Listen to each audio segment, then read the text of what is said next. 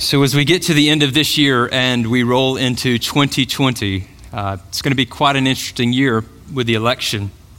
And uh, there are going to be many debates, as there have already, if you've watched any of them. And the question really is this who is right? Who is right uh, in their platform as they stand and the things that they communicate to a vast audience and to the nation? Who is right? Who is most fit uh, to take the position or to continue in the position as president. And, and I'm sure you have your personal preferences, and you may stand on one side of the aisle or the other. But in the next year, I find myself being very uh, hesitant and already praying that it does not break out in um, just slander, an overall attack on a character uh, to boast oneself up, to make one seem as if they are the right choice and the only right choice. Uh, we live in a country uh, that has many freedoms, and I'm grateful that one of the freedoms that we have is that we get to go and vote. We get to share an opinion. We get to have a say in leadership. But I want to make clear that when it comes to next November there's going to be much debate surrounding um, the decision that's made. And when it gets down to it, when it whittles down to the very end, it's, it's going to be this who is right, who is most fit. And when we come to the scriptures today, we ask this question who's right? The, the people, the Jews, those who believed in Jesus, they asked this question Are we not right? And so as we look at this passage today in John 8, 48 through 49, the question is this Who is right? We're going to be seeking to answer this question through today's message. So, the question, who is right? Either man in his sin or Christ in his holiness. Uh, the sinful man would proudly boast, I am right. This man, Jesus, is an impostor and dangerous to the Jewish religion. And for what all that Jesus has said about the Jews, for example, you are of your father, the devil, which did not make them happy, by the way, to hear that. There is no room for polite indifference. Jesus leaves no room for polite indifference. This doesn't mean that Jesus was not polite and kind and caring, and that we, as Christ's followers, should not be kind and caring towards others, but when it comes to who is right, Jesus or sinful man, there's just no room for polite indifference. Either sinful man be right and justified, or sinful man be guilty and condemned to the eternal lake of fire. Which is it? There's only one that is right. So today, if someone were to say, I respect Jesus, I think Jesus is kind. He's a nice person. I think Jesus did good things. But you would ask them, Do you follow Jesus? Do you acknowledge him as the Christ? If their response is no, then plain and simple, they do not belong to Christ Jesus. And they are children of their father, the devil. So, this is the audience, and I, and I want to remind you in John chapter 8, this is the audience that Jesus is speaking to. They said they believed in him, and once they got closer to Jesus, they realized wait a second, I'm not quite sure on that belief. Maybe that's happened to you. Maybe you said you believed in Jesus, but the closer you got to Scripture, you realized, I'm not so sure I believe. If this is true, that he is the Christ, and they are children of their father, the devil, and the, God's word stands, then sinful man cannot possibly think happy and glad thoughts towards Christ. As it is demonstrated for us in this passage. These Jews gathered around Jesus, the ones who said they believed in him, now they're calling him a Samaritan and claiming he is controlled by the reins of evil. That is not someone who believes that he is the Christ. So it is safe to say that this conversation has shifted quickly. For there's no room for polite indifference. If we were to say it a different way, there's no room for political correctness. We've heard that, haven't we? Over and over again. Maybe you're very hesitant to speak out in public, whether it be in the workplace or in your community, about what you believe about Jesus because you're afraid you may offend someone. But yet, Jesus offended many. Jesus continues to offend people today, but Jesus was humble. And here's his humble reply I do not have a demon, but I honor my Father, and you dishonor me. Yet I do not seek my own glory, for there's one who seeks it, and he is the judge. If you were in community group this morning, or maybe you're meeting with a group tonight, as you look at Isaiah 53, you will see this confirmed. Isaiah 52. He did not come to judge. So, what did he come to do? He came to save. He came to do a great work. So, number one, Christ is righteous and honorable. Christ is righteous and honorable. Christ honors his Father, meaning he ascribes him glory, honor, and praise. And here before us, the humility of Christ is on display. He did not come to judge, but he does trust in the Father to judge. So, what did Christ come to do? Christ came to save. Therefore, with the humility of Christ on display, he shows a righteous restraint. He holds back. He holds back his anger towards those who are opposed to him because he knows that he is going to lay down his life six months from this point. He shows a righteous restraint. My, how this would help us in our day and time if we would show more righteous restraint. If we would have leadership show more righteous restraint instead of always trying to justify why they are right. It brings a lot of chaos, it brings a lot of confusion, it brings a lot of hurt, a lot of frustration. Jesus here shows a righteous restraint. Question I have for you is what is something that may cause you to fly off the handle? What is that for you? Speaking of handle, uh, just recently at the house on a Saturday morning. Uh, I, think it was the actual start to football season, and I was kind of giddy, a little excited about that. Um, and in the refrigerator, we had an extra chocolate milk, um, which are two things that I will never outgrow, uh, that being mac and cheese and chocolate milk. And so my kids did not drink this chocolate milk, so I said, I'm going to take it. It was a plastic bottle, and, and I decided to uh, show off for my wife because the way in which I want to show her that I'm a man is I do things just like this that I'm about to tell you. Um, I threw up the chocolate milk into the air, and I went to catch it behind my back just so that she would be impressed with my skills. Um, and I dropped it. believe it or not, believe it or not, I dropped it. Um, so then I thought, you know, I'm going to do it again. Like, I got this. Hey, babe, this time watch. You weren't watching the last time. And so, as I threw it up into the air, I went to grab it and I thought I had it and it hit off my fingers, didn't have a handle on it, and it hit the ground. But this time, it busted. And chocolate milk went throughout all of the living room. And when I say all of the living room, all over the couch, all over the carpet, all over the walls, the baseboards, the floor, and my little daughter. and my wife, my wife, the godly woman that she is, looked at me with righteous restraint.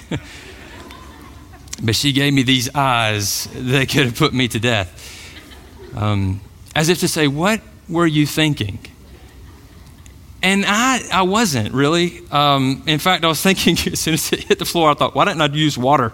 Like, that would have been okay. That would have been better. Still show off, you know, whatever. But there, she, she withheld, like she was about to give it to me, and she did not. And uh, she politely even helped me clean up and asked me to go to the other room. um, so I said, yes, ma'am. And uh, so, but a lot of times we fly off the handle because of, of inconvenience or annoying behavior, like your husband. And we, we are quickly set off. And I don't know what that may be for you, but I, I know I have my own things that I go through, little things that I just have very little patience for. Uh, but here Jesus models for us a righteous restraint. I mean, have you ever been falsely accused? Publicly humiliated? Physically threatened? Someone turned their back on you? All four of these things happened in one moment as Jesus is standing around people or people are gathered around Jesus and he's standing there and they're falsely accusing him and humiliating him and threatening him and they're now turning their back on him. You see, he experienced all of these insults, but he was not enslaved to them. He was not enslaved to them. He showed a righteous restraint, meaning he was not held captive by the critical accusations and the false assumptions of man. Jesus didn't get his feelings hurt because of the sinfulness of man. He knows how sick we are in our sin. Let us be thankful and glad for what Jesus teaches us here. The world's opinion does not dictate who we are, no matter how loud or boisterous they may become, or how many may come against us. Now, let me be clear this isn't an us versus the world type message, but it, I am driving home the point here that there are going to be many who are opposed to this good news of Jesus Christ. But it does not dictate who you are. You see, from the Jewish point of view, Samaritans were worthless, wretched dogs, not even worthy to sit under their table and eat scraps. Samaritans did not honor God's law, but interestingly enough, neither did the Jews. Not like they thought they did.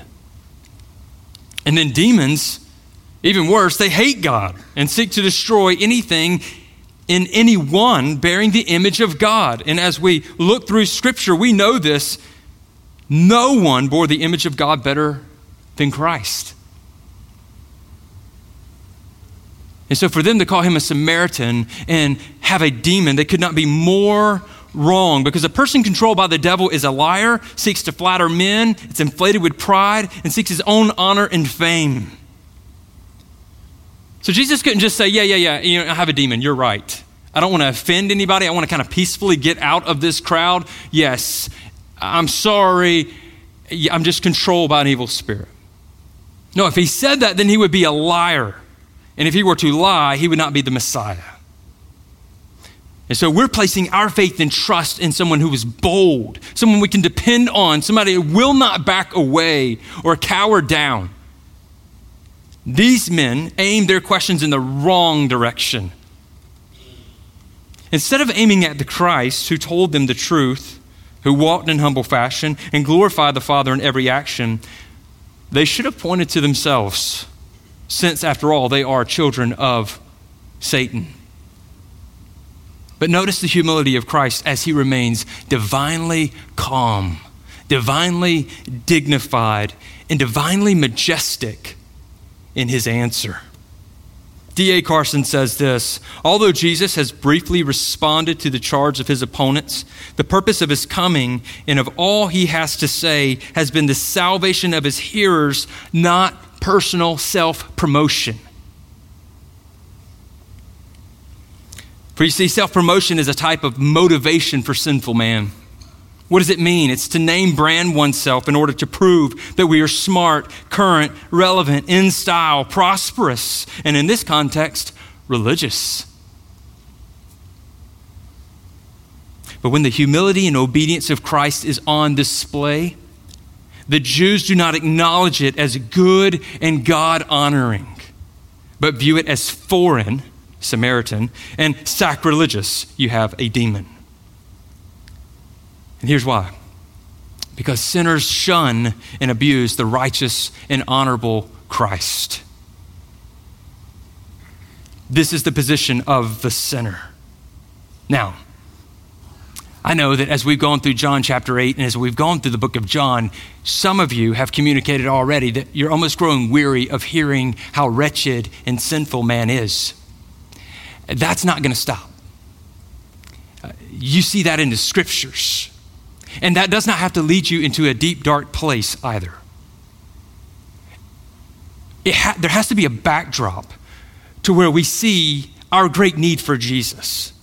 And if we don't see that as sinners, separated from God, that we're wretched, pitiful, and pure, or, or not pure, but yet agree with the world to say that, you know, all of us start in a good place.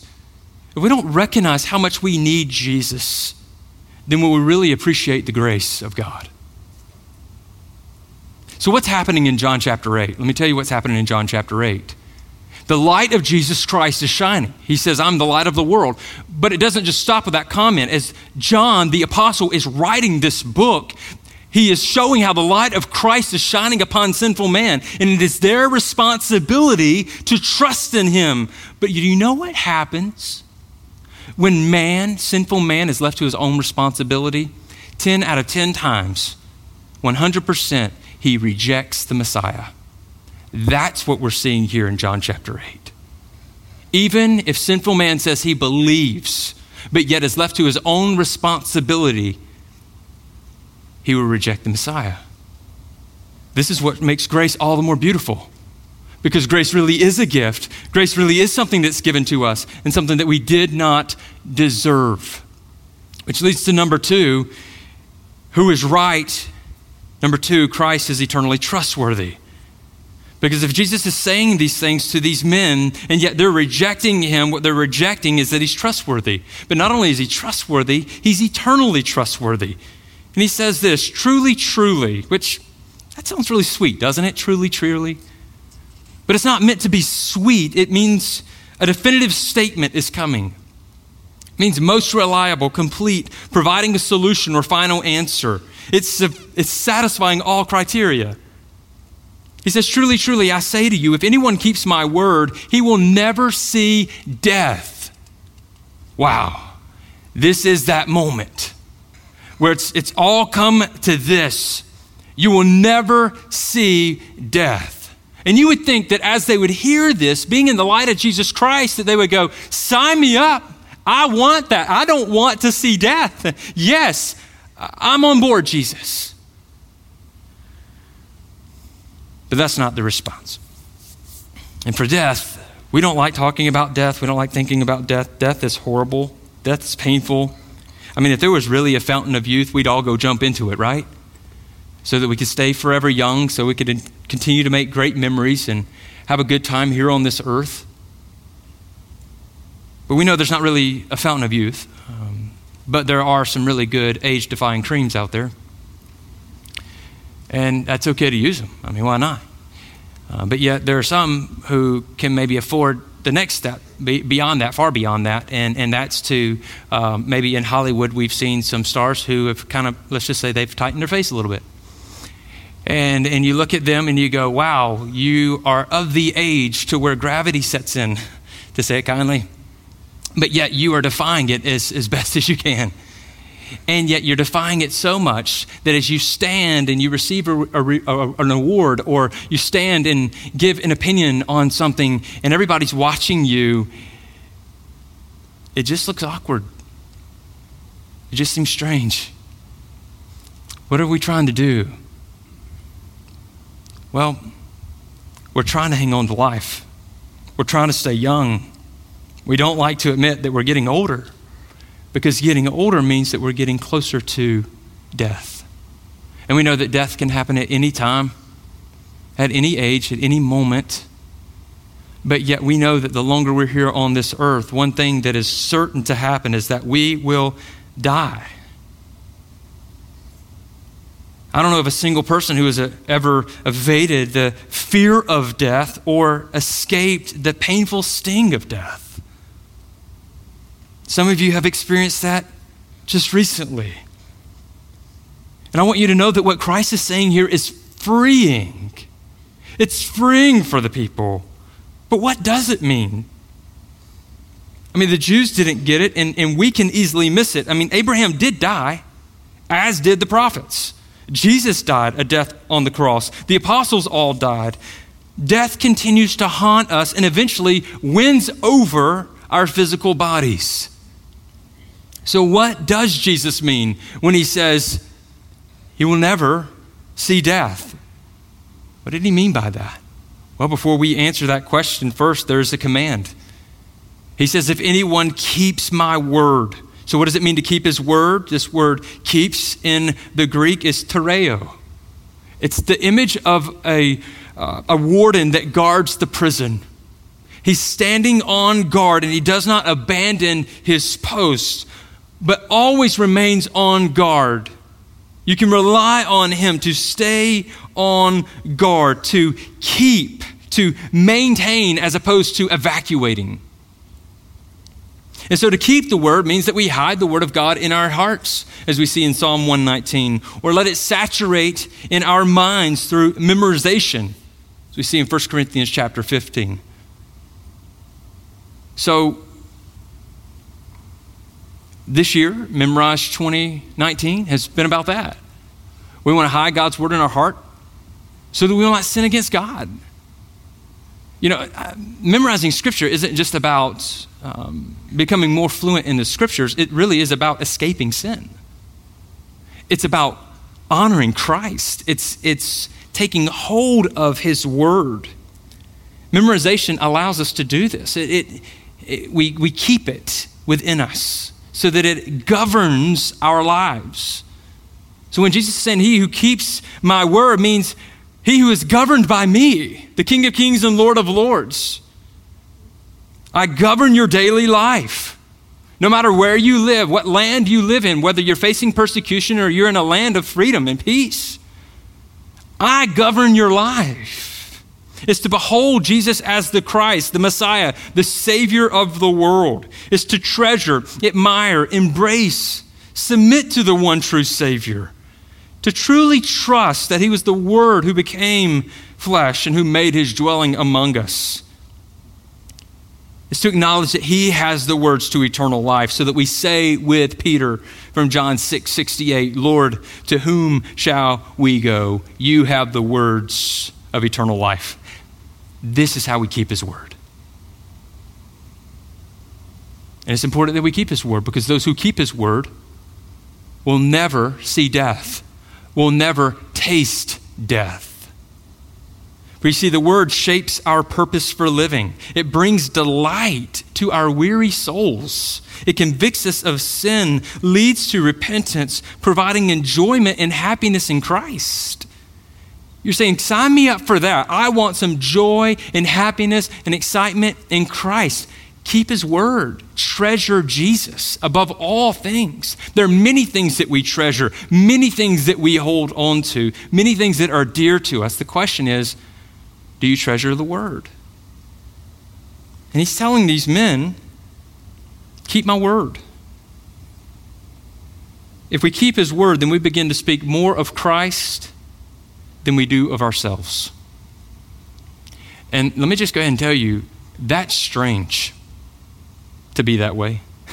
It doesn't mean that you have to try to creep people out with hyper spiritual Henry conversations where what we're putting on is a facade. It means that we're just genuinely in love with Jesus and that we would rather have many conversations about him than making all the conversations about ourselves. So, to keep God's word, to treasure Christ, is the first command, followed by a promise. Keep my word, and here's the promise He will never see death. So we have to answer the question what does it mean to never taste death? I mean, what happens at death? Maybe you're wondering that right now. If, if you were to die today, what would happen? What would happen to your body? What happens to your soul? Uh, do you go into a type of soul sleep? So, if you were to breathe your last breath today, would you just go into a time of darkness, a time of, of rest there in the grave until Christ comes back? I mean, what happens to you? Well, we know this through Scripture that the spiritual part of man, his soul, departs from the physical body of man and woman. So, this which you love, that which you love about someone, as you have conversations with them and as you live life with them, the things you love about someone and the things that you may be offended by someone, their soul. If their soul is kept in Christ because they keep the Word of God, then when they die, their soul goes to be with Christ immediately. Well, what about those who don't keep the Word?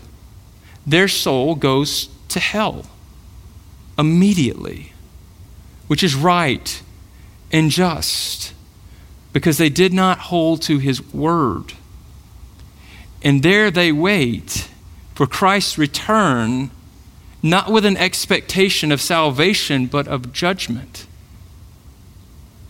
And then their bodies will be called up and matched with their souls and judged guilty for not keeping the word of God. And they will be thrown into the eternal lake of fire, which never ends, never stops, and never is satisfied, where the wrath of God is placed upon them for all of eternity. That is for those who will taste death. So, physical death is extremely difficult. It leaves us at a loss for words. But spiritual death is far worse. And it's just as real. Although we don't see it with our eyes now, we trust the words of Jesus. You see, when we die, all that remains is the empty shell of the person we once knew here on this earth. So, Christian, may you view your body as a gift from God, no matter if you like looking at yourself in the mirror or not.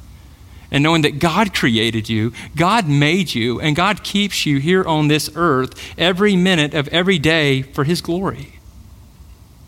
To make much of Him, to keep His word, to enjoy Him. So, if physical death is a separation of the soul from the body, then spiritual death is the separation of the soul from God. I think it's safe to say that for most of us, we have a fear of death. Maybe that keeps you up at night right now. Maybe you've been through a very dark season, or you continue to go in this season, and it is dreadful. You see, when we fear death, we really fear two things, I believe death's uncertainty and its significance. It's uncertainty because all we have to go on by ones who go before us is their testimony, is that they believed in Christ and we trust in God's word. But yet, we have to trust that they truly believe. There can be a type of uncertainty. What will happen when I die? Will I still have my marriage when I go to heaven? Will I still have my family when I go to heaven?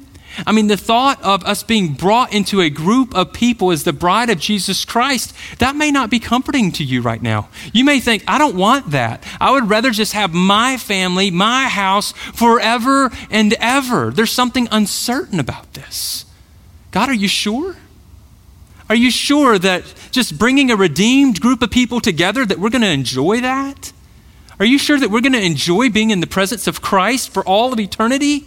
Are you sure that we're going to enjoy being on a new heaven and a new earth with no pain and no suffering and no death? Are you sure we're going to enjoy that? What about my loved ones who are not in that new heaven and new earth but have been cast into the eternal lake of fire? God, are you sure you know what you're doing?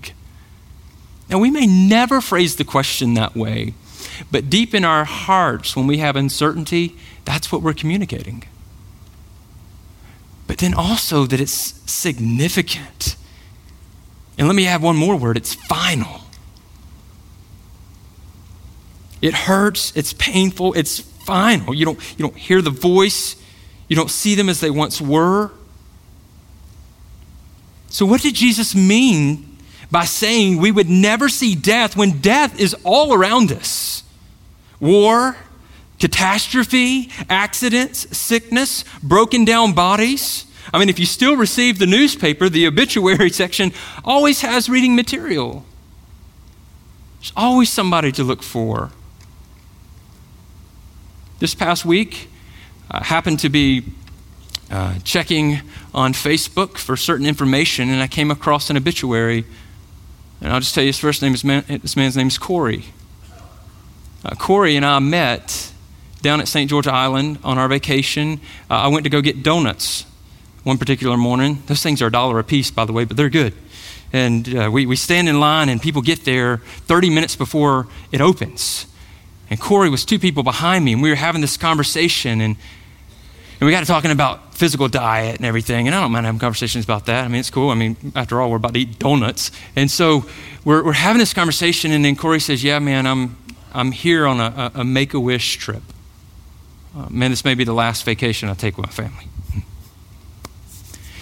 and he began to explain, you know, just the way he lives his life and and the joys that he has and, and how he's feeling much better. And it was one of those moments where I was like, take hold of this, take hold of this moment, Brian. Ask him more, ask him more. And I didn't. And two months later, I'm reading, and uh, Corey breathed his last breath this past week. And it's left me with this lingering question Where is he? Where is he? He was an incredible man. He was young. He has two girls and a wife, and man, it just broke my heart. In fact, man, I woke up that morning, Friday, man, and I just wept. And I don't mean to get this way before you, but I'm telling you, like, it just hit me in my soul. And I thought, man, Brian, this thing of death is so real. We have to embrace the moments given to us to speak the name of Jesus. I mean, death can be uncertain and it is painfully significant. But will you hear this today? It does not have to be final. It does not have to be final. It was not final for Christ who rose from the dead, and it is not final for all who are in Christ, who will rise from the dead. 1 Corinthians 15, starting in verse 20. But in fact, Christ has been raised from the dead, the firstfruits of those who have fallen asleep. For as by a man came death, by a man has come also the resurrection of the dead. For as in Adam all die, so also in Christ shall all be made alive. But each in his own order Christ the firstfruits, then at his coming, hear this, those who belong to Christ. Who are those who will be resurrected to be with Christ? Those who keep his word. For Christians, death is only the introduction to the nearer presence of God. It's an introduction to the nearer presence of God. I'm not talking about those who are left behind to mourn in your absence, but for the Christian, for you, when you die, you go before the presence of God. Now, for our theologians in the room, I know what you're doing right now. You're saying, Brian, God's omnipresent. We're already in his presence. But as we near the presence of Christ,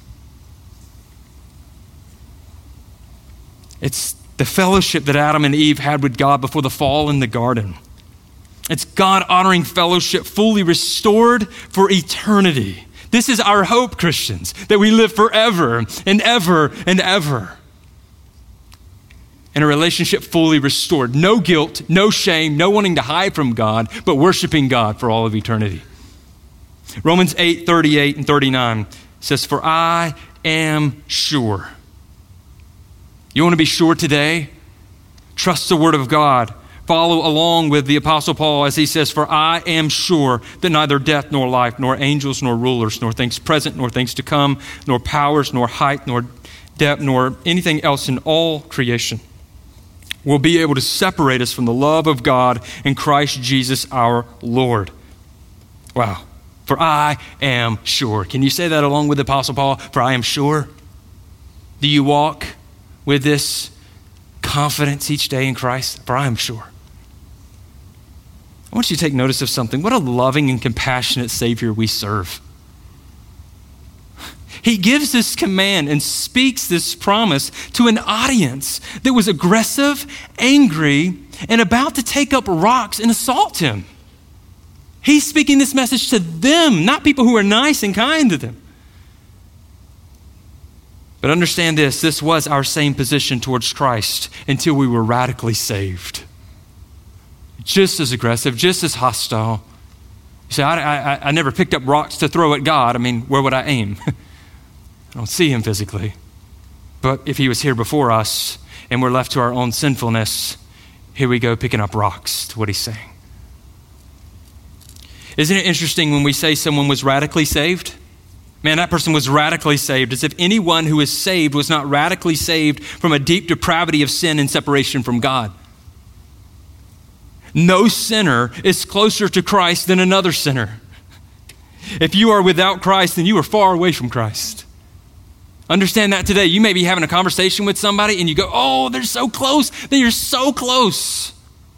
They're no closer than any other sinner without Christ.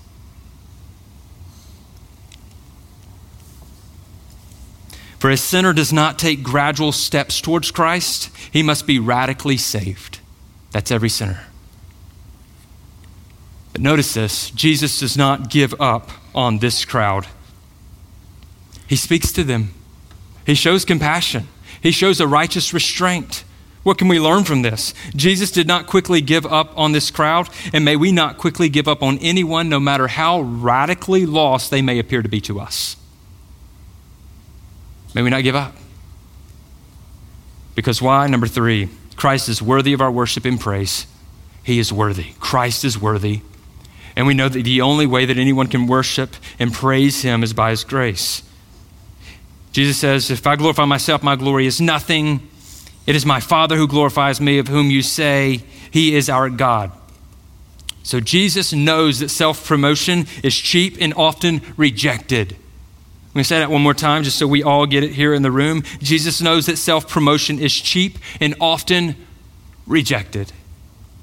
Uh, maybe you watched football yesterday or not. I know there are a few of you who like that sport, as do I. And a player crosses the goal line, and it's not enough they just cross the goal line, but they have uh, players have this thing that they do today where they drop the ball and they go boom, boom hit the chest, as if to say, "Me, me, me." And a lot of times, we live our lives as we pound our chest and say, It was me, it was me, it was me. William Barclay says, It is not difficult to honor oneself, it is easy enough. In fact, fatally easy to bask in the sunshine of one's own approval. It's easy. And they ask him this question Who do you make yourself out to be? Can you imagine? They're standing before God in the flesh and they're asking him, Who do you make yourself out to be? But once again, notice the humility of Christ.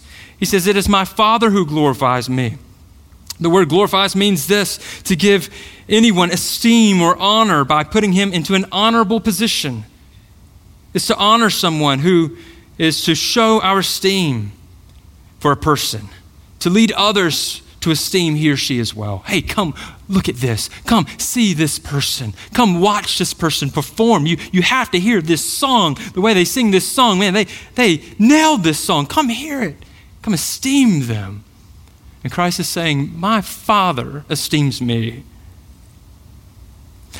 The Father's honor for the Son is manifested by his love and admiration for him, as well as his desire to make him the loved and admired of others. Here are a few ways in which God honored his Son while he was on earth. God honored him at his birth by sending angels to herald him as Christ the Lord. He honored him during the days of his infancy by directing wise men from the east to come and worship the young king. He honored him at his baptism by proclaiming him as his beloved son. He honored him in death by not suffering his body to see corruption. He honored him at his ascension when he exalted him to his own right hand. He will honor him in the final judgment when every knee shall be made to bow before him and every tongue confess that he is Lord and throughout all of eternity. He shall be honored, and we honored with him as a redeemed people who esteem him the fairest among 10,000 to their souls. Why? Because he is infinitely worthy. As he is the Lamb who receives honor and glory. So may we see to it that our daily lives honor him who has so highly honored us by calling us brothers, by calling us his bride, that we are a part of the same family, that he is of the first fruits and we follow him. For Abraham, he understood this. And although he lived 2,000 years before Christ's arrival on earth, he rejoiced that he would see the day. He saw it and was glad. Rejoice means to exult, to leap for joy, to show one's joy by leaping and skipping, denoting excessive or ecstatic joy and delight. Maybe some of you teenagers yesterday, when you scored a touchdown in the mud bowl, this is how you responded. You rejoiced, you skipped, you leaped, you belly flopped into the mud. I mean, you were excited. But how did Abraham see in order to be glad? Hebrews 11:13 says that all these died in faith, not having received the things promised, but having seen them and greeted them from afar, and having acknowledged that they were strangers and exiles on the earth. In one way, Abraham saw the day of Christ in type in offering Isaac on the altar and receiving him back in figure from the dead. He received a marvelous foreshadowing of the Savior's death and resurrection. So, this is how Abraham saw. And the Jews said to him, You are not yet 50 years old. And have you seen Abraham? Jesus said to them, Truly, truly, I say to you, before Abraham was, I am. And just to fast forward for a moment, the question is who is right? The great I am. Uh, Jesus approached Moses as the great I am. And here's what he told Abram before he became Abraham when he was 99 years old. The Lord appeared to Abram and said to him, I am God Almighty. So, who is right? The great I am, the one standing before them. And as he stands before us today as we read this scripture, may you not miss him. May you acknowledge him as right. Because what is the response of those who reject Christ's righteousness and honor? They picked up stones to throw at him. But Jesus hid himself and went out of the temple. You see, after Jesus replaces the Sabbath, saying that he is indeed the Sabbath, and the manna, the bread, that he is the bread of life, and the water at the ceremony, saying that he has eternal water, and, and the light, saying that he is the light of the world. After he replaces all of these things of the Feast of the Tabernacles, yet before he is actually consecrated at the Feast of Dedication in John chapter 10, which we'll read next year, to replace the tabernacle and temple, he here symbolically leaves the temple grounds. Take notice of this. Look in your, in your Bible, if you will. He leaves the temple grounds, like the Shekinah glory abandoning the temple. He's now leaving the temple. Augustine once said, As man, Jesus flees from the stones, but woe to those from whose heart of stone God flees. For those who deny Jesus, there is a frightening death that awaits them, one much more final than physical death. And woe to you if you're one of those people today who just says, I've got tomorrow, man. I've got later in my life. I don't really know if I need Jesus. I'm a pretty good person. Woe to you. Will you see Jesus as the one who is right? Because in his eternal death, and as we see in Scripture, you know, nowhere in Scripture, when we see of hell and the eternal lake of fire, is there a picture of men and women repenting to want to follow Christ then? Even then, in that moment of torment, they still think that Christ is wrong and that they are right. But for those who trust that Jesus is right, they have no need to fear. For those who keep God's word, you have no need to fear. Do you keep God's word? Are you holding on to it tightly? Are you trusting in what Jesus came to do? This is a time for you to really just analyze your heart according to the word of God, knowing that you will not taste death. Yes, we will face the sting of death while still here on this earth but one day, as we pass from this earth, and when Christ returns and our bodies are reunited with our spirits, there we will live with Him forever. We will never taste the ultimate death to come. Why will we not taste death? Because Christ tasted death for you as He drank fully from the cup of wrath. So that we no longer get wrath, we get God. We get God. Do you believe this today? Do you believe that Christ is righteous and honorable, that Christ is eternally trustworthy, and Christ is worthy of our worship and praise? Let us trust in Jesus. Let's pray. Father, thank you for this message today. As we close out chapter 8, I find myself, Lord, looking forward to getting into John chapter 9, as there will be a people who will receive what Jesus says can be awfully heavy and even frustrating reading it 2,000 years later of a people that as Jesus stood right before them, they just kept rejecting him and yet still called themselves religious and righteous. Father, I pray that we're not those people. that thinks that we're okay without Jesus or that all we need is just a little bit of Jesus. But may we take his word and hide it in our hearts. May we treasure it. May we trust him. May we know that he is the one who came to pay for our sin and to take on the wrath of God so that we get you, God. We get you. You are eternal life, to know you. Father, thank you for your kindness and your grace and mercy upon us. May we go as a people who are aware of eternity, who have a better understanding today of what is to come, and may we live in Christ. First, in Jesus' name we pray. Amen.